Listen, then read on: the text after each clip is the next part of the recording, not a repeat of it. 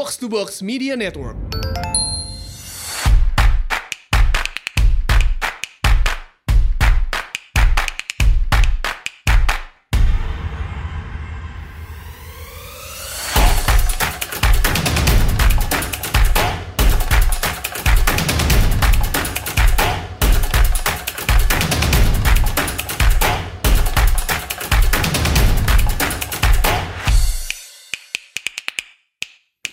Selamat datang di Asumsi Bersuara. Dan kali ini gue kedatangan Faldo Maldini. Yes. Yeah, makasih bro. Thank you udah mau datang Faldo. Siap. Ini tokoh yang lagi rame. Dan sebenarnya lu dari dulu rame terus sih. Orang-orang banyak ngomongin terus. Tapi yang kemarin terakhir bikin rame adalah lu bikin video dimana lu bilang Prabowo ini di MK kayaknya nggak mungkin menang gitu. Dimana lu bilang selisih suaranya terlalu jauh, harus, kan ada selisih 16 juta suara, artinya berarti harus bisa menemukan bahwa ada berapa ratus ribu, 400 ribu ya TPS, dimana ada kecurangan gimana-gimana, kayaknya susah segala macam. Nah ini kan orang-orang langsung bertanya-tanya nih, wah Faldo balik badan kah? Atau gimana nih, mulai jaga jarak dari kubu 02 atau mau gimana sih ke depannya? Nah, bener gak sih lo balik badan apa gimana nih? Ya, ini banyak banget orang nanyain ke gue sebenarnya. Lo kenapa Dok? Lo udah jadi cebong. Lo udah berkhianat. Terus gue dianggap gak loyal. Banyak responnya. Jadi entah kenapa ya, kalau gue ngelihat banyak sekali kawan-kawan atau siapapun yang mungkin seringkali melakukan vonis atau judgement atas sesuatu tanpa memiliki banyak basic info mungkin, info-info dasar lah. Bahwa gue tuh gak balik arah. Gue cuman menjadi jubir atas value yang gue yakini. Ya, okay. Yang gue omongin tuh dari awal tuh selalu tentang inclusive economy. Gue bicara tentang gender equality. Gue bicara tentang freedom of speech. Gue bicara tentang konstitusi.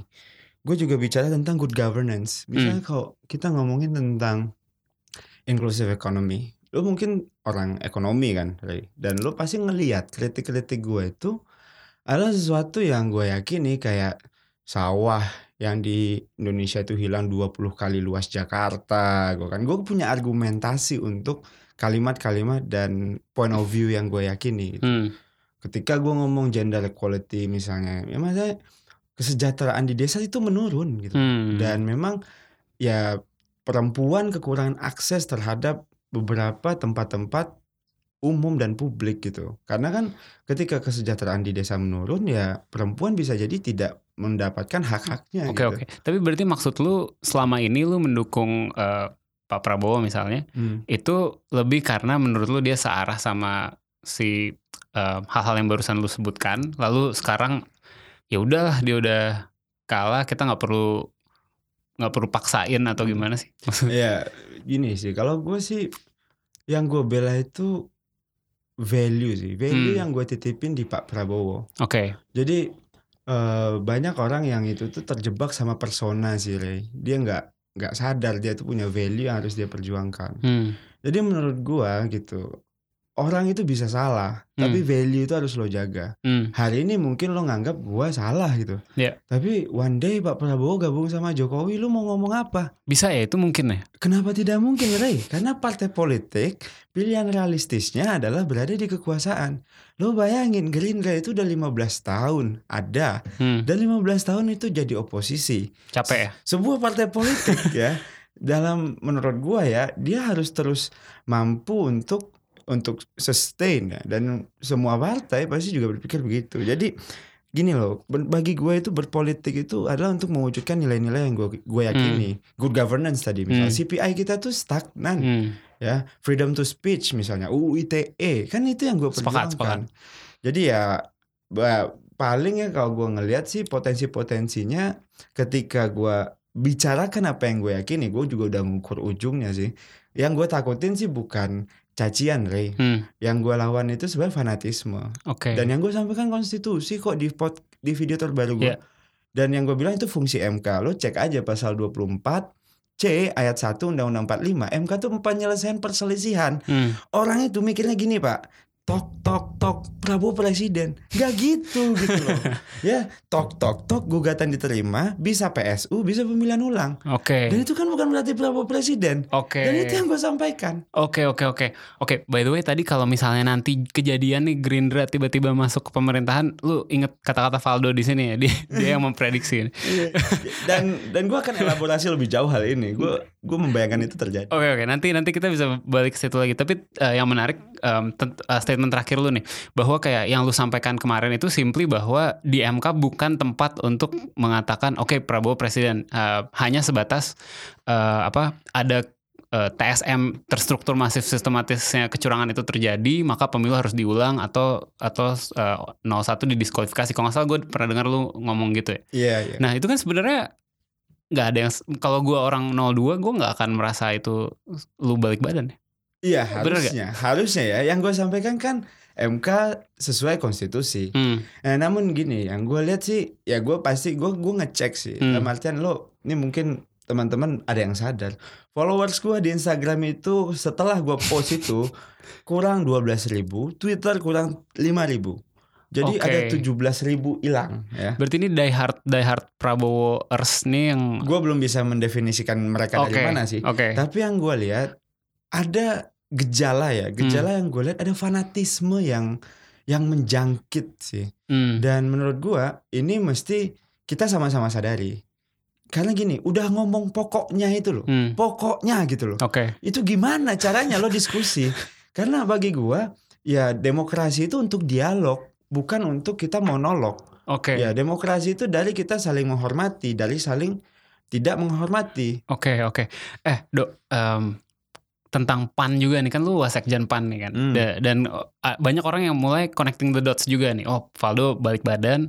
Terus kemarin lihat juga Pak Zulkifli Hasan diundang ke istana makan siang bareng Pak Jokowi gitu-gitu. Wah, ini jangan-jangan emang PAN mau masuk pemerintah juga nih. Apalagi tadi lu bilang enakan di pemerintah daripada di oposisi. Apakah orang nanti salah kalau berpikir, wah, pindah nih semua ke Pak Jokowi nih? Ya gini lah, gue aja yang ketika ngeluarin video itu, Rey, 6,9% lo PAN tuh. PAN tuh cuma 6,9%, Pak. Lo bayangin yang 12% dapatnya apa? Faldo ditawarin menteri, Pak Zul mau jadi menteri. Faldo ditawarin menteri? Jadi kan tuduhannya Tuduhannya begitu. Kita cuma 6,9%, Pak. Lo bayangin yang 12% dapat apa? Yang 8% dapat apa? 7% dapat apa? Nah jadi... Dan Pak Zul waktu itu menurut gue menjalankan tugasnya sebagai ketua MPR. Bahkan ya di video kemarin. Oh waktu itu konteksnya sebagai ketua MPR, ya bukan kan sebagai belum turun. Oke. Jadi kadang-kadang ya selain fanatisme itu sangat dekat sama yang namanya cocok logi ya. Oke. Ada apa yang terkoneksi, rasa-rasanya terkoneksi, dikoneksiin aja nih. Iya. Jadi mencari pola. Argumentasi berdasarkan pola tapi nggak lo susun gitu. Oke.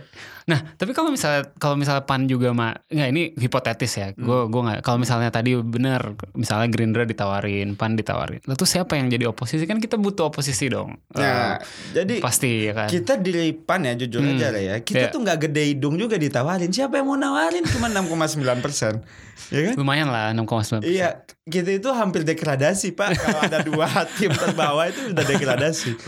Dan menurut gue ya. Ketika kita bilang bahwa kita ini ke depan gimana, menurut gue PAN, ini gue sampaikan, itulah indahnya PAN sih.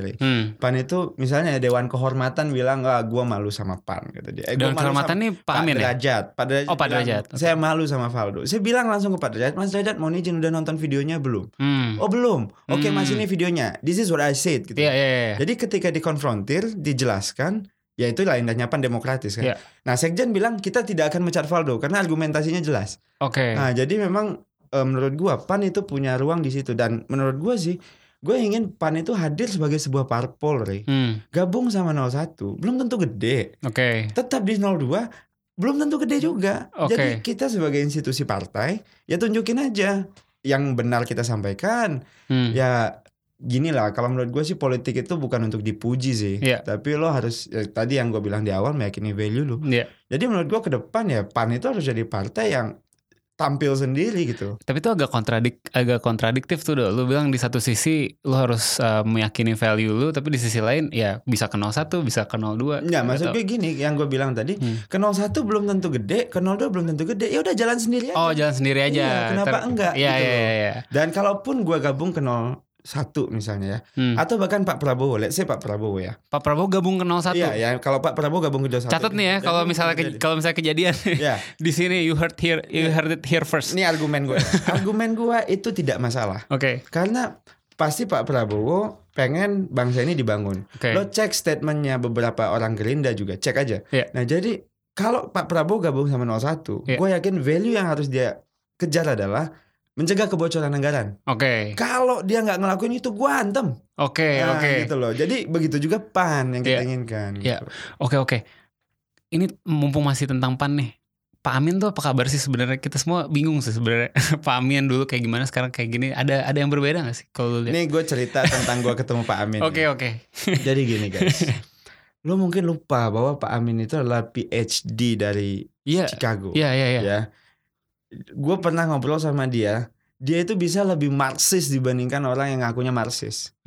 Ya, dia tuh ikut sekolah di Rusia itu yang School of Thoughts gitu untuk beberapa pemikiran kiri lah. Komunis nih berarti Marxis. No, I mean dia tuh ngerti semuanya. Dia ngerti semuanya. Jadi gue dalam konteks ini Pak Amin ya kan, dan dia tes disertasinya seingat gue tentang Ikhwanul Muslimin. Oke. Apa yang dibawa PKS hari ini. Oke. Nah jadi kalau menurut gue bersyukur sih PAN punya Pak Amin. Kalau gue bilang ini kayak PKB dulu punya Gus Dur Pak. Oke. Ya, dia tuh udah beyond dari partai, beyond dari this election. Jadi Pak Amin sebagai seorang politisi menurut gue adalah orang yang sangat-sangat matang, dan gue sih bersyukur PAN punya Pak Amin. Dan gue jujur aja, bagi gue membela Pak Amin adalah ladang melatih argumentasi paling berat. Lo bayangin Rey, gue mesti menjelaskan kepada publik apa itu jajal ekonomi. Gue harus menjelaskan ke publik apa itu Armageddon. Oke. Ya, jadi jujur aja, membela Pak Prabowo bagi gue tidak sesulit membela Pak Amin Rais. Oh gitu. Iyalah, gue udah balik ke tempat pelatihan perang tanpa armor, tanpa senjata, ya kan? Dan gue harus menjelaskan ke publik statementnya Pak Amin. Dan menurut gue di PAN tuh lucunya begitu, karena Pak Amin itu punya pemikiran-pemikiran yang menurut gue. Gue pun sebagai kader muda di PAN dan kawan-kawan yang lain, kita rame sebenarnya. Tapi dengan fungsi tugas masing-masing. Anak-anak balik dari UK, dari US, pulang gabung partai, dan mereka sekarang ada yang di DPRD kota, DPRD kabupaten. Kira-kira gitu. Gue salut sih doa malu. Maksud gue gak kebayang sih gimana cara membela beberapa statement itu. Tapi anyway, gue pengen nanya lebih tentang lu awalnya tiba-tiba bisa masuk PAN tuh gimana sih? Maksud gue lu sekarang wasekjen PAN di usia segini gitu. Apa gimana sih ceritanya kok tiba-tiba bisa jadi wasekjen PAN? Terus juga sebenarnya banyak orang yang nanya, kok PAN kok enggak PKS gitu. Iya, kenapa PAN kenapa enggak PKS? Iya. Enggak ada yang nanya kenapa enggak PDIP gitu. Enggak ada itu. Enggak ada yang nanya. Jadi gini sih, kalau gue dari awal gue meyakini karena jalan ini udah gue tempuh dari 2010, Pak. Okay. Jadi ketua himpunan lah. Ketua BEM lo 2012. Sebelumnya kan ketua Kahim, ketua BEM fakultas PPI UK, bikin komunitas macam-macam. Karena gue udah meyakini bahwa jalan ini adalah jalan paling efektif untuk memperbaiki negeri inilah. Dalam artian gue sadar umat Nabi Muhammad umurnya 60 tahunan. Apalagi gue orang Padang yang makanannya berantakan, pasti potensi sakitnya gede. Nah jadi apa ya cara paling cepat? Ya menurut gue sih bukan cepat dan tanda kutip pragmatis yang ini ya, tapi mungkin efektif, efisien, mah politik. Nah gue ngelihat kenapa PAN gitu, karena menurut gue lo milih partai itu harus sesuai dengan passion dan karakter lo sih. Lo bisa tahu lah kalau Demokrat gimana, Gerindra kalau lo suka baris-baris silahkan ke Gerindra partai baris berbaris. Iya maksud gue di Gerindra itu nggak ada raker daerah gitu, tunjuk gitu loh. Ya kalau lo pengen begitu ya cus Gerindra gitu. Kalau di PAN kan musyawarah, demokratis, open. Ya lo bayangin kalau gue mungkin di partai lain Rey, mungkin gak sampai di sini jalan gue. Karena banyak birokratis yang harus gue jalani. Nah sementara PKS mungkin ada value yang mereka yakini, gue sangat respect ya. Jadi PDIP juga gue respect. Akhirnya sih gue respect sih sama semua partai. Ini cuman bagian yang cocok sama lu. Dan gue jadi wasekjen Pak. Itu nggak serta-merta jadi wasekjen. Oh enggak ya? Gue pas gabung itu gue jadi kadep dulu. Oke. 2015 tuh gue kadep. Tapi gue nggak sampaikan ke publik ya, karena buat apa? Emang publik peduli, ya kan? Enggak sih. Ya kan? Publik kan nggak peduli. Yeah. Tapi gue kerja terus ada promotion, naik ke wasekjen. Nah menurut gue sih itu PAN itu juga lucunya gini, karena PAN itu bagusnya adalah dia menyiapkan career path juga untuk orang yang pengen jadi politician. Lo bayangin ya, ada tuduhan bilang Faldo nih pengen cari duit aja di politik. Man, buat gue ya, lo bayangin gue turun ke 500 titik ketemu orang. Lo pikir deh berapa budgetnya. Mungkin kursi kantor lo terlalu nyaman untuk lo tinggalin kalau menurut gue kalau lo ngomong gitu. Karena gini, di politik di Indonesia gue kan sering komplain terkait budgeting politik ya. Karena kan di Indonesia gak jelas cash in-nya bro berpolitik. Cash out semua. Orang sunatan lo keluar, orang mandi lo keluar. Jadi menurut gue sih, gue lagi punya cita-cita ke depan partai itu harus punya model modern party sih. Gimana tuh? Ya menurut gue sih good governance. Jelas bisnis prosesnya seperti apa, jelas career path-nya seperti apa. Menurut gue jadi politisi itu adalah pilihan-pilihan yang sebenarnya bisa diambil tanpa lo harus meninggalkan pekerjaan lo sih. Dulu gue ketika 2015 pulang dari Inggris, gue masih bisnis pak. Bukan masih bisnis, dan gue gak punya bisnis terkait dengan interest politik gue. Kan orang berpikir, oh, lo masuk politik biar punya. Ada Gium sih bilang ngomong gini, lo kalau pengen punya ladang minyak di Indonesia gabung partai. Ya kan? Jadi lo bisa dapat policy yang menguntungkan lo dan macam-macam. Tapi menurut gue sih nggak serta-merta begitu. Gue sedang mencoba jalan lain dan mengeluarkan vlog kemarin. Itu adalah pathway sendiri yang gue coba dan gue milih bro untuk deliver the ideas. Gue ke IDN Times, gue ke lu misalnya podcast, ini new. Karena kalau dulu politisi muda pengen jadi politisi, dulu nih ya, lu masih jadi ketua HIPMI, ketua KNPI, ABCD, birokratis banget. Nah sekarang mungkin ada cara baru yang bisa kita ikhtiarkan pak. Lu mungkin masih kerja di korporat, terus lu ngeliat, wah ini gue punya interest nih pada policy ini. Lo lihat aja, wah kalau ini cocok, lo coba model baru. Wah lo lagi ngeracunin gue masuk politik nih. Nggak, PAN bisa melakukan itu. Oke. Nah menarik, tadi lo udah sempet sentuh dikit tentang kemarin lo ke berapa ratus titik segala macem. Gue kan ngeliatin Twitter lu lah, gue follower lu udah lama juga. Gue sampaikan ke publik lah. Iya, jadi lu kayak Instagram lu juga kan, kayak lu satu hari bisa berapa titik segala macam. Terus lu juga salah satu caleg PAN yang paling sering masuk TV lah, of course karena lu adalah jubir BPN juga gitu kan. Lalu orang bertanya-tanya nih, lu udah melakukan semua itu dan pokoknya usaha lu udah luar biasa, lu udah masuk TV di mana banyak orang lain nggak punya kesempatan itu juga. Tapi sayangnya nih, gue sangat menyayangkan bahwa lu gak berhasil lolos gitu. Gak kalah apa-apa. Sama Primus ya, manusia milenium. Gue manusia milenial. Lu manusia milenial. Nah orang jadi kayak, ini kan jadi agak demot juga kayak. Jadi harus ngapain lagi sih sebenarnya seharusnya tuh biar bisa lolos tuh gimana sih? Kalau orang-orang yang kayak ya. Iya. Gimana? Jujur gini sih. Mungkin di satu sisi kita mikirnya begitu Ray. Menurut gue ya banyak lah kayak. Karena kita kan kadang-kadang ngukur itu. Proses base ya, inputnya gimana kita proses tuh output. Tapi kalau gue ngelihat politik ini jujur ya, mungkin teman-teman semua juga perlu tahu, gue bahagia banget dengan apa yang gue achieve sih. Karena PAN makin gede di sana. Karena dari awal bagi gue pileg itu gamenya kolektif, Rey. Yang dihitung itu bukan suara Faldo Maldini, tapi suara partai. Nah dan kita punya, gue bisa melakukan ini di PAN. PAN jadi makin besar di Kabupaten Bogor yang orang tahu itu nggak ada PAN-PANnya gitu loh. Oh gitu ya? Iya nggak ada PAN-PANnya di sana, Pak. Nah jadi gue memang dikirimkan ke titik yang rasa-rasanya kursinya tuh riskan dan banyak caleg PAN yang juga diposisikan begitu. Yang paling penting bagi gue bisa tetap bersuara lantang dan bagi gue sih sama aja sih. Yang paling penting gue ngelihat partainya dan kalau seandainya ada yang melarang gue bersuara lantang, gue akan lawan gitu. Jadi oleh karena itu apa yang gue capai sekarang mungkin dalam satu sisi orang memandang oh Faldo gagal nyalek, gue masih gimana. Panji juga ngomong gitu sebenarnya ketika gue ketemu kan, dua kali dia ngomong. Lu aja nyalek begitu bro, apalagi gue. Gue pasti melakukan step yang sama kata Panji kan. Tapi gak gitu pak, kalau kita berpartai bagi gue, ya kita kerja untuk cita-cita yang lebih besar gitu. Sama kayak lu dikirimkan oleh company lu, ya tugas di Papua mengembangkan produk lu. Bisa jadi mungkin lu kalah sama yang konvensional misalnya kan.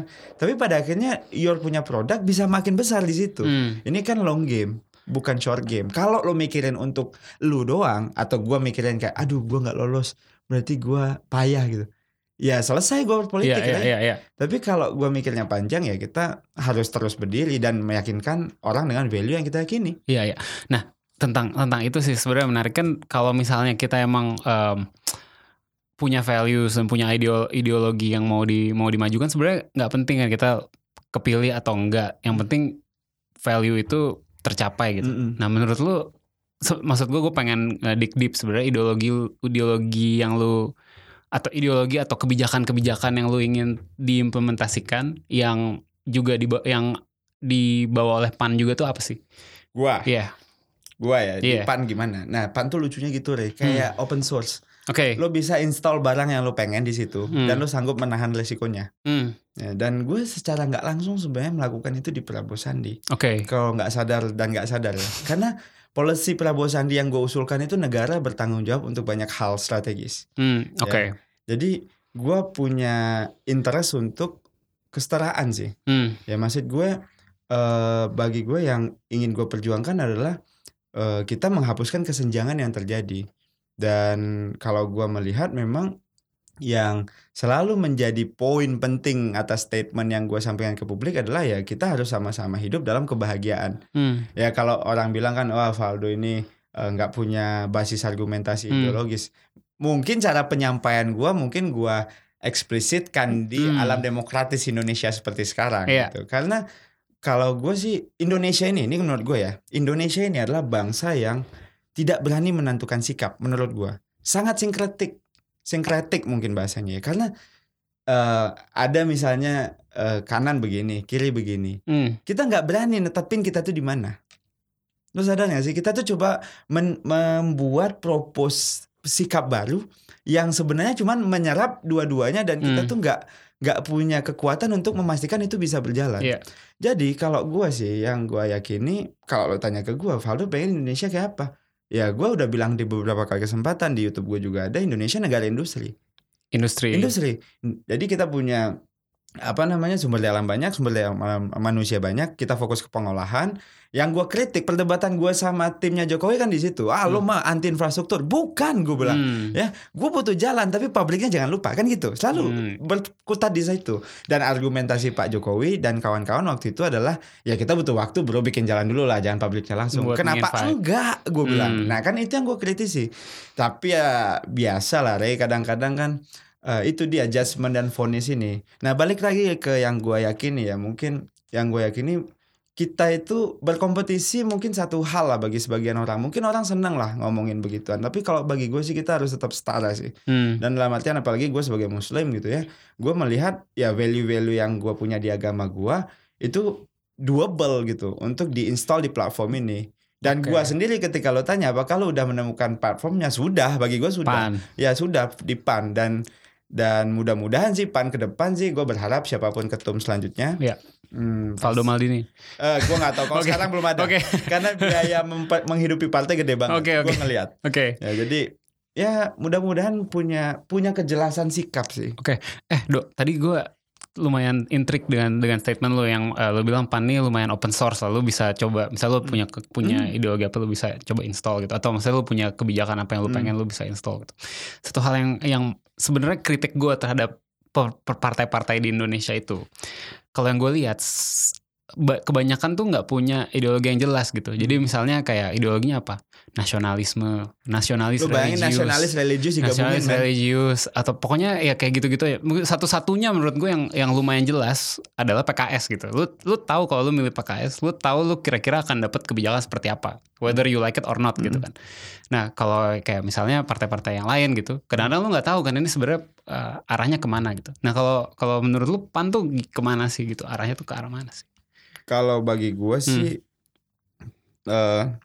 PAN itu kedepannya itu ya dia tugas partai politik ya adalah ya menjalankan amanah konstitusi. Ya lu tau lah tujuan bernegara itu kan. Ya concern gue sekarang justru dengan apa yang gue lakukan lah mencerdaskan kehidupan bangsa. Dan ketika gue bicara negara industri gitu kan, itu kan basisnya knowledge. Knowledge itu you harus educate kan. Lo harus cerdasin nih. Walaupun ya pahit sih ketika gue ngomong fungsi MK aja di konstitusi itu tuh banyak banget yang tidak mau menerima. Nah jadi menurut gue ya PAN ke depan, walaupun ya gue sih kita terima lah kritik dari lu. Terima kasih banget gitu kan. Karena bisa jadi kita merasa kita telah melakukan banyak hal, tapi ternyata orang kayak lu aja yang lebih cepat mencerna aja masih merasa cuman PKS nih yang punya platform ya. Jadi mungkin ke depannya kita punya PR besar sih menurut gua. Ya terima kasih juga. Kita juga gak menutup telinga sih dari opini publik. Berarti kita ke depan harus ini, karena partai di Indonesia itu menurut gua karena ketidakjelasan sikap itu sulit sekali menemukan partai, identitas partainya. Lo pasti tahu, ini pasti PKS nih orang nih. Atau mungkin menurut gua cuma dua sih partai di Indonesia yang punya identitas ya, PKS sama PDIP. PDIP. Ya, lu tau lah orang PDIP itu kayak apa. Iya. Nah, tapi kalau yang lain mungkin masih ada sih, mungkin oke dia Muhammadiyah, dia NU, dia pasti kesini kesana gitu kan. Tapi ya itu PR besar sih untuk semuanya sih. Ya gue sih kita akan fight untuk itu, bro. Kita udah cukup lama nih. Mungkin kita mulai beralih ke pertanyaan dari netizennya. Udah banyak banget yang gue juga ngebaca sih. Gue ngebaca beberapa. Ya, sampai bensin miosol juga ditanya ke gue. Ini dari @hapsi fransidik. Kalau kepentingan politik dari kubu lu tidak sesuai dengan hati nurani, apa yang lo lakukan? Ada nggak? Oh ya, mungkin sekalian gue tambahin ya. Ada nggak kayak kebijakan misalnya kemarin pas lu jadi jubir, ada nggak sih kebijakan Prabowo atau kejadian apa yang lu nggak setuju gitu, tapi lu terpaksa belain atau akhirnya lu jadi nggak belain? Gimana? Kalau menurut gue sih, yang selalu gue lakukan adalah mengkritisi. Dan di PAN gue selalu melakukan itu. Mungkin bukan melawan ya, tapi mengkritisi. Dan untuk bisa kritis ya, lo tuh harus menyiapkan argumentasi, lo harus menyiapkan logika, lo harus menyiapkan retorikanya seperti apa. Jadi butuh riset juga bahkan. Jadi apalagi kontemplasi. Jadi menurut gue sih kritik itu biasa sih dalam dinamika kita melihat politik Indonesia ya. Dalam artian kalau gue sih pengen ngomongnya tuh jadi substantif aja. Jadi ruang publik itu misalnya ketika gue berbeda pendapat dengan seseorang misalnya, ya lo yang lo serang argumen gue aja. Jangan personalnya. Dan lo lihat kan ketika gue ngomong argumen kemarin, serangan yang diterima dari gue terima dari BPN seperti apa. Gue nggak ngelihat yang ngebantah argumennya. Jujur aja Rey, ya Faldo nggak datang rapat. Faldo apa kejiwaannya terganggu. Apaan coba menurut gue. Justru menurut gue ada nih menurut gue juga sih Rey, di politik misalnya di BPN di PAN, justru gue ingin perbedaan itu dipelihara Rey. Karena biar kita tetap bisa terus mengasah kita punya argumentasi.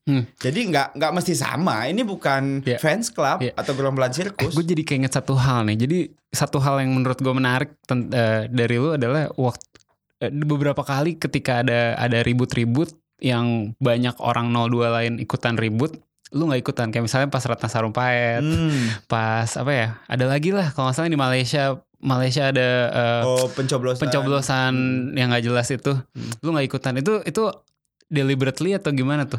Well, gua nggak ingin menjadi orang yang melakukan polusi publik. Ya karena bagi gua kita punya frekuensi ini keberkahan. Hadir di sini pun gua berusaha untuk tidak menyampaikan sampah. Gitu. Karena bukan berarti gue pick issue juga enggak gitu loh. Gue ngerti sih masalah kayak kasus Bu Ratna gitu. Tapi ya itu dia, kadang-kadang tuh ketika lo ingin menyampaikan argumentasi lo tuh gak riset. Ya, dan pada akhirnya sih menurut gue sense ya. Lo pasti punya sense lah. Dan kontemplasi itu yang gue lakukan. Kadang-kadang kan kalau berpolitik tuh emosional pak. Kalau berpolitik itu emosional, gue koreksi tadi bukan polusi publik, tapi polusi ruang publik. Polusi ruang publik. Jadi kalau lo berpolitik emosional, itu cepat banget lo tersulut. Dan ketika lo terjebak, lo tuh sulit ngapa-ngapain. Nah jadi ini sih kayak ya sense lo sebagai seorang manusia aja sih. Ya bukan berarti gue nggak percaya Bu Ratna, bukan berarti gue nggak percaya adanya pencoblosan itu, tapi menurut gua ayolah kita coba ngelihat sesuatu itu lebih deep aja. Dan kadang-kadang orang juga pengen jadi the first timer gitu loh, untuk menyampaikan sesuatu, breaking the news dan bla bla bla.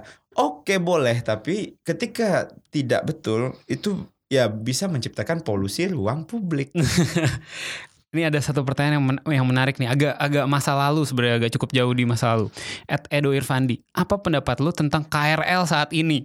KRL, kereta rel listrik. Apa masih musuhan sama Pak Jonan? Gua sampai hari ini tuh beberapa kali mendengar memang Pak Jonan pengen ketemu. Oh gitu. Ya, waktu itu dari 2012 ya. Iya, gue inget tuh, gue mahasiswa waktu itu. Ini isu yang orang menurut gue gak bikin move on. Dan gue pun juga tidak move on.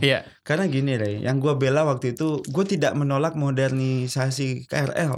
Asli, siapa sih yang gak pengen KRL kayak di London gitu, ya kan? Kayak di luar negeri.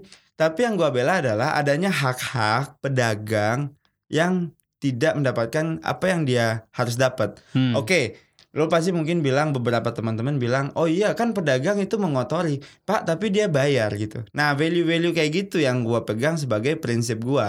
Ketika ada orang yang menjadi korban atas policy, ya gue harus speak up. Dan gue tuh dari dulu begini. Orang yang mungkin ngelihat gue dari dulu pasti udah paham ya, itu Faldo gitu. Ya, beberapa kali gue juga beda pendapat sama Pak Zul. Ketika orang lain itu bilang, ah, Faldo gimana tuh Pak, gak tahu ini dan bla bla bla, Pak Zul bilang, ya itu Faldo, kalian aja gak kenal Faldo gitu loh. Karena gue kenal Pak Zul tuh dari 2014. Jadi dalam artian teman-teman gue yang sekarang ngelihat gue begini, itu pasti udah gak kaget. Ya Faldo mah gak berani, bukan gak berani beda ya, Faldo mah akan selalu begitu gitu loh. Oke. Jadi ya hari ini KRL bagus, tapi menurut gue harus terus kita tingkatin dong. Ya karena lo banyak sekali kritik. Gue kan mantau juga terus tuh akun komunitas KRL itu kan. Ada yang semalam, 2 malam lalu pas malam ya, adminnya itu salah menurut gue tuh. Lo kalau lihat agak ribut kemarin. Tapi ya ya Pak Jonan, gue mengakui dia orangnya jago. Ya, tapi mungkin interestnya itu emang begitu. Dan pola keyakinannya mengerjakan policy ya begitu. Ya biasa aja. Oke. At Yori Hamdani, nah ini menarik. Mau gak jadi calon gubernur Sumatera Barat?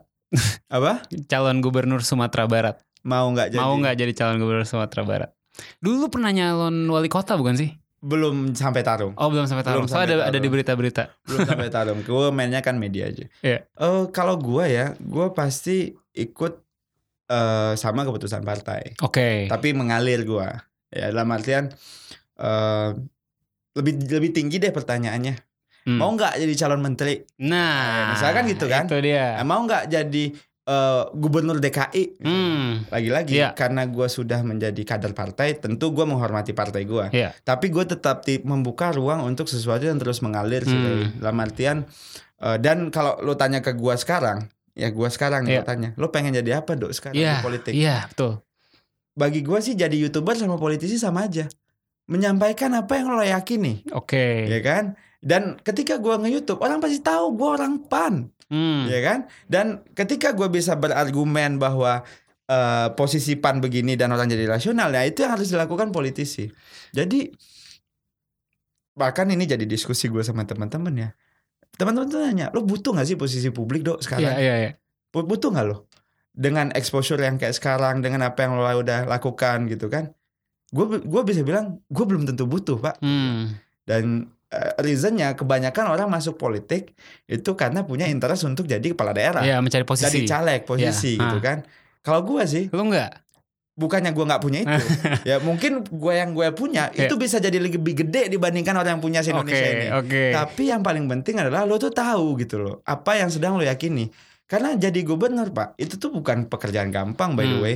Jadi kepala daerah itu gimana ya? Lo mesti tahu aturan birokrasi lo harus. Apalagi lo jadi bupati, lo akan interaksi sama kepala desa. Yang lo tahu pemilihannya kepala desa seperti apa. Ya, jadi wali kota beda lagi sama bupati. Bagi jadi gubernur, beda lagi jadi macam-macam. Jadi bagi gue sih, selagi ada tempat untuk gue menyampaikan value itu, gue akan terus menyampaikan itu. Apakah nanti kalau seandainya Faldo nanti jadi pejabat daerah gak nge-YouTube lagi? Belum tentu juga. Justru lebih membuat gue lebih menyampaikan lagi. Apalagi kok jadi kepala daerah Pak. Kepala daerah itu kan tugasnya membawa daerahnya, bagi gue ya, membawa daerahnya itu di level nasional. Jadi kan lo tahu nih APBD lo terbatas, duit lo terbatas, pajak dan bla bla bla macam-macam itu terbatas. Sementara lo pengen punya cita-cita untuk develop yang gede. Yeah. Nah, lo ngadepin uang negara itu sulit. Yeah. Jadi lo harus bisa menyampaikan ke publik nasional, internasional, hey, daerah gue keren, let's invest to my place. Misal gue di Tangsel nih bakal pilkada, ya orang nggak bisa lagi kan orang anggap Tangsel itu residential, ya. Bisa aja nanti ini siapapun yang akan jadi wali kota nih gue usul nih ya, narasinya ngantor di Tangsel gitu. Ya karena jadikan Tangsel sebagai tempat di mana itu jadi kota sendiri. Nah itu cita-cita gitu tuh yang orang tuh lupa. Jadi kalau misalnya dari partai menugaskan lu menjadi cawalkot Tangsel, lu siap ya jadi petugas partai? Petugas partai enggak sih, maksud gue sih orang juga sebenarnya nggak peduli amat lah maksudnya lu partai apa, tapi yang sekali lagi sih value sih. Value. Ini dari podcast Hydran. Gimana sih strategi Faldo di dapil kemarin? Nih mungkin kita dig deeper into lu waktu di dapil kemarin tuh lu ngapain aja sih strategi lu dan kenapa bisa kalah sama petahana? Primus petahana ya? Petahana. Kok emang sekuat itu petahana anggota DPR ketika bersaing lagi nyalek lagi gitu? Ya. Strategi lu gimana lah gitu? Ya kalau strategi gue sih yang pasti gue sadar sekali bahwa ini gamenya teritorial. Kalau lo boleh cek, Kabupaten Bogor itu adalah kabupaten terpadat se-Indonesia. Dia punya 40 kecamatan dan datanya ada di angka lah. Tapi yang gue lakukan dan yang gue yakini adalah gue berusaha mengombinasikan semua tools yang dilakukan oleh politician. Jadi yang harusnya dipakai politician. Grassroots, gue 500 titik turun rate. Mungkin bisa dihitung itu mungkin paling banyak kali dari semua caleg yang turun itu ya. Gue tinggal di situ. Gue tinggal di Cibinong. Ya, stay di situ, tidur di rumah warga. Terus gue membentuk jaringan relawan dan macam-macam, berkoordinasi dengan partai dan main di TV juga. Karena kan orang bilang, ah Faldo kebanyakan di TV nih, dapilnya ditinggalin. Sorry. Orang dapil juga nonton TV. Iya, orang juga nonton TV. Nah tapi sih sekali lagi hari yang gue dapatkan hari ini, misalnya 40,000 suara pak. Itu gede banget pak. Itu setengah GBK ya. Jadi lu berada di dapil yang salah aja tuh 40,000 masih kalah gitu. Menurut gue sih ya ini kondisinya. Gue gak mau ngomong hitung-hitungan sih. Tapi yang dalam artian ya mungkin lain lubuk lain ikannya kali Jadi mungkin ada beberapa kondisi yang gue gak mungkin sadari lebih cepat. Tapi ya menurut gue sih sekarang ya, kalau lo tanya ke gue udah tahu cara menang pemilu. Gimana?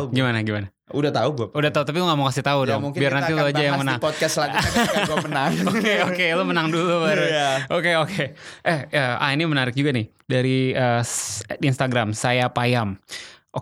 Pertama nih. Bang Faldo pernah jadi anggota di salah satu komite Dewan Komisaris Garuda, bener gak? Nah terus kasus laporan keuangan Garuda kemarin yang bikin yang lu ngikutin nggak kan? Yang ada apa? Ada satu komisaris yang nggak mau. Tahu orangnya. Ya ada juga di media bos. Gua nggak baca dia. Iya dari Transcorp kan. Gimana menurut lu? Ya bagus lah. Karena orang perlu tahu deh. Orang perlu tahu apa yang sebenarnya terjadi di Garuda. Gimana tuh? Lo memberikan gue insight ngebahas ini di YouTube gue.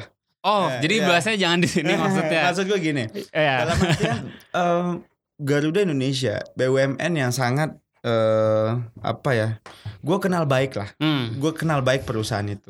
Gue tahu dan gue jujur ya netizen, gue belajar bisnis di bisnis airline. Bagi gue itu bisnis paling rumit. Variabelnya banyak. Ya, lalu pasti tahu lah. Ya, jadi maksud gue sih orang perlu tahu kondisi Garuda itu sekarang seperti apa. Mungkin orang menganggap ketika RUPS bahwa semuanya baik-baik saja, orang yang nanam saham merasa tidak ada masalah. Tapi ketika ini dibuka ke publik, mungkin orang akan cocok logi ke bagian-bagian politik ya. Trans ini ternyata bla bla bla. Enggak sih. Justru menurut gue kita harus berusaha untuk objektif, rasional melihat BUMN kita. Mungkin ini Garuda doang nih. Kita nggak tahu BUMN lain, ya kan? Dan BUMN ini kan tujuannya ada di konstitusi gitu loh. Jangan sampai perusahaan yang dimiliki negara ini jalannya itu nggak sesuai sama konstitusi. Jadi menurut gue sih segitu dulu gue akan bahas.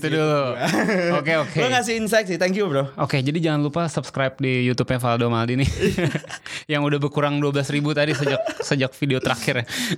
Dari M. Rasyad, nyalek DPR modal dana berapa? Gimana cara ngumpulin dananya buat anak muda yang mau nyalek? Nah, oke. Nah, ini kan ini untuk ngejawab orang-orang yang pengen bilang gue nyari duit di politik. Nah, oke.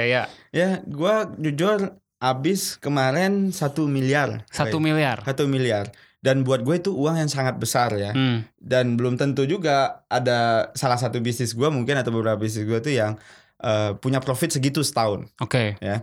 Jadi itu it's a big money for me. Yeah. Dan cara dapatnya gimana? Tentu gue fundraising ke tokoh, ke beberapa orang-orang yang apa namanya? Pengusaha nggak? Pengusaha? Gue nggak dapet sih. Nggak dapet karena mungkin ngelihat Faldo ini kayaknya agak sulit nih gitu. Susah ngedil sama dia. Mungkin gue nggak tahu. Susah dapet return ya on investment. Nggak juga sih mungkin. Ya. Tapi menurut gue sih ya gue agak bold ngomong angka itu di sini ya. Karena menurut gue sih ini biar publik tahu gitu. Justru ini costly ya. Dan gue item, paru-paru gue bolong karena gue keluar malam hari. Gue ninggalin anak gue yang lagi pinter-pinternya. Dan lo bilang gue nyari duit di politik, lo kurang ajar sih. Oke. Nah jadinya maksud gue ya di politik Indonesia itu yang selalu gue kritisi. Karena yang gue pikirin orang-orang kayak teman-teman semua sih. Jujur nih, bukan berarti gue mencari simpati lo agar lo milih PAN ya. Enggak. Oke. Tapi guys, gue umur 28 tahun, lo mungkin umur lo 26, 27, atau ada yang 29, 30. Dan lo pasti punya kekesalan gitu kan. Yang gue bentuk kemarin Raya adalah jalan untuk orang-orang kayak kita nih bisa masuk politik. Yang jujur ya kalau gue bisa ditanya, lo frustasi gak sih Dok kalau nyalek?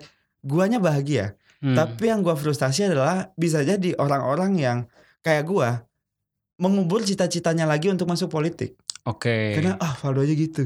Iya tadi kan Faldo aja gitu, gimana gitu, gue kan? Nah tapi gue terus berusaha untuk membuat jalan ini. Ya please support me. Kalau misalnya ya whether you choose PAN or not ya. Tapi ya support lah. Ada mungkin orang lain yang berjuang. Gue gak tahu. Politisi muda kan lo bisa hitung jari.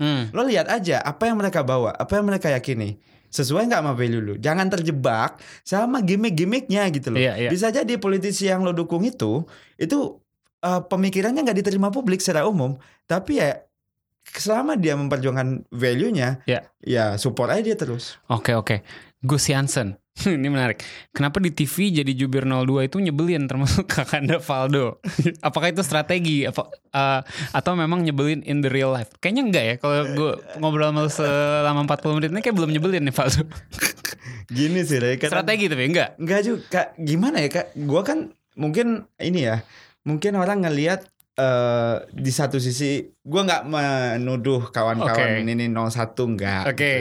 Enggak gitu. Tapi selalu yang gue patahkan tuh sering argumen soalnya. Jadinya emang nyebelin ketika argumen lo patahin gitu. Gue kan gak pernah menyerang.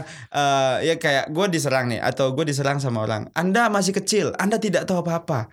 Gue kan gak pernah ngebalas itu. Ya udah Bu, terima kasih atas masukannya. Ya saya memang masih kecil. Tapi tolong jawab kenapa argumentasi bendungan itu dibutuhkan oleh Pak Jokowi. Gitu loh. Oke. Lo tuh gak ngerti apa-apa. Nah.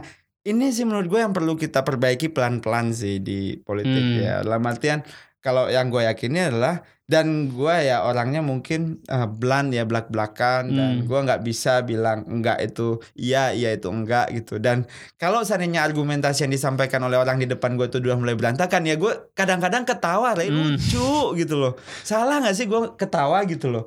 Bukan berarti gue gak menghormati. Kadang-kadang ya kamera pinter aja nangkap itu. Oke, bentar. Gue cari lagi.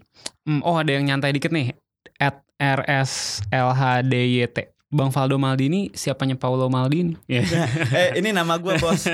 Jadi Faldo itu artinya final Piala Dunia di Roma. Final Piala Dunia di Roma. Ya, gue lahir 9 Juli 90, Pak. 9 Juli 90. Waktu itu lagi final di Roma. Dulu nama gue itu Faldo Arman, Argentina Jerman. Tapi karena gue sakit-sakitan dari 0 sampai 5 tahun nama gue Fasi Faldo Arman. Umur 6 gue masuk SD, nama gue Maldini itu adalah kepanjangan dari malam dini hari. Bukan Paolo Maldini? Nggak ke situ sih. Nggak ke situ ya, tapi mungkin ada ya. Tapi lu fans Milan tuh bukan, jadi bukan orang tua lu kayak ini diarahkan gua jadi fans Milan by ideology. By ideology. Bahkan untuk tim bola pun gitu. Gimana ya? Oke, ini @fathergunawan_. Ini kayak pertanyaan terakhir nih, karena ini penting menurut gue. Bagaimana cara yang terbaik dari pemerintah, baik siapapun yang menang. Oh, ini masih membuka ini. Untuk mempersatukan masyarakat yang sudah terpolarisasi. Ini kan cabang kampret nih, polarized banget nih. Menurut lu apa nih seharusnya biar kita makin bersatu? Bersatu? Nama kabinetnya gue usulin ke depan kabinet kolong. Kenapa tuh? Jadi kampret itu harus jadi dewasa. Dia harus menjadi kalong, oke. Cebong harus lebih dewasa. Jadi kodok. Oke. Ya, karena kalau kalong itu dia bisa terbang, bro. Terbang, melihat lebih luas. Kalau kodok bisa hidup di dua alam. Yeah. Jadi kabinet Indonesia kolong. Kodok kalong. Okay. Karena gini, menurut gue sih kita balik ke konstitusi, Pak, gitu ya. Bahwa tujuan kita bernegara ini untuk kepentingan bersama. Itu baseline gue lah kalau menjawab argumen gue. Tapi ke depan sih yang harus kita lawan adalah fanatisme ini. Kita harus mencerdaskan kehidupan bangsa. Dan menurut gue kita harus lebih dewasa berpolitik. Sekali lagi, bukan gak mungkin Pak Prabowo gabung Jokowi. Bukan gak mungkin ya. You heard it here first, guys. Ya, kalau seandainya lo semua tuduh gue cebong hari ini, enggak. Gue kalong. Ya, gue kalong. Oke. Kampret yang udah dewasa. Transformasi gitu ya. Dan lo bayangin Ray, ini anak-anak kita nanti di umur 30-an baca sejarah Indonesia, pernah terjadi di Indonesia pemilu diisi dari 2 segmen binatang gitu kan. Gak kayak dulu gitu kan. Tapi menurut gue sih ini harus kita lawan sih, Ray. Fanatisme ini. Menurut lo tapi kedepannya, di 5 tahun kedepannya kan Pak Jokowi udah nggak bisa terpilih lagi. Polarisasinya malah akan berakhir atau akan makin meruncing nih dengan ada orang-orang baru nanti. Ya, tugas gue sebagai politisi dan yang lain adalah untuk mengisi ruang publik ini dengan informasi yang setara. Sekarang sih mungkin gue ngelihat ruang publik ini ya elit tidak melakukan banyak penyebaran informasi ke publik sih. Jadi ruang publik udah banyak diisi sama prasangka, asumsi. Bukan program lu sih. Oke. Ya, tapi judgement lah. Ya mungkin lu bikin ini namanya dari situ. Orang berasumsi semua aja. Ya kan? Nah sekarang mari kita lihat ini secara lebih rasional, lebih terbuka, lebih open. Dan mungkin ini kita bareng-bareng, Ray. Okay. Mungkin banyak diantara teman-teman yang dengerin ini gak memilih Pak Prabowo. Mungkin tidak memilih PAN. Buat gue gak masalah. Hari ini bisa jadi gue belum berhasil meyakinkan lo milih Prabowo. Tapi selama lo lihat bahwa kita semua berjalan sesuai value kita, bisa jadi kita akan ketemu di satu titik dan kita bareng-bareng. Dan itu biasa dalam politik. Jadi ya transformasilah kawan-kawan. Dari cebong menjadi kodok dan kampret menjadi kalau. Oke, closing statement yang seru banget barusan. Oke, kita udah 45 menit nih dan udah banyak banget juga pertanyaan-pertanyaan yang udah dijawab oleh Faldo. Thank you banget, Dok. Thank you banget, Ray. Waktunya di sela kesibukan lu. Senang banget bisa podcast. Ini pengalaman pertama gue. Oke. Jangan lupa asumsi selalu menjadi yang pertama sih. Oh ya, Pangeran Mingguan juga. Udah pernah ya waktu itu. Bagi pengalaman gue. Oke. Jangan lupa subscribe Asumsiko Box to Box ID. Faldo Maldini kan dia kehilangan subscriber tadi, coba ditambah ya follower Asumsi pada mengisi balik. Moga-moga kedepannya makin karir lo makin cemerlang lah, Dok. Lo juga lah, Re. Amin. Mana tahu nanti lo juga di sini atau gue di sana, kita nggak pernah tahu. Kita nggak pernah tahu. Oke, sampai jumpa di Selasa depan, guys.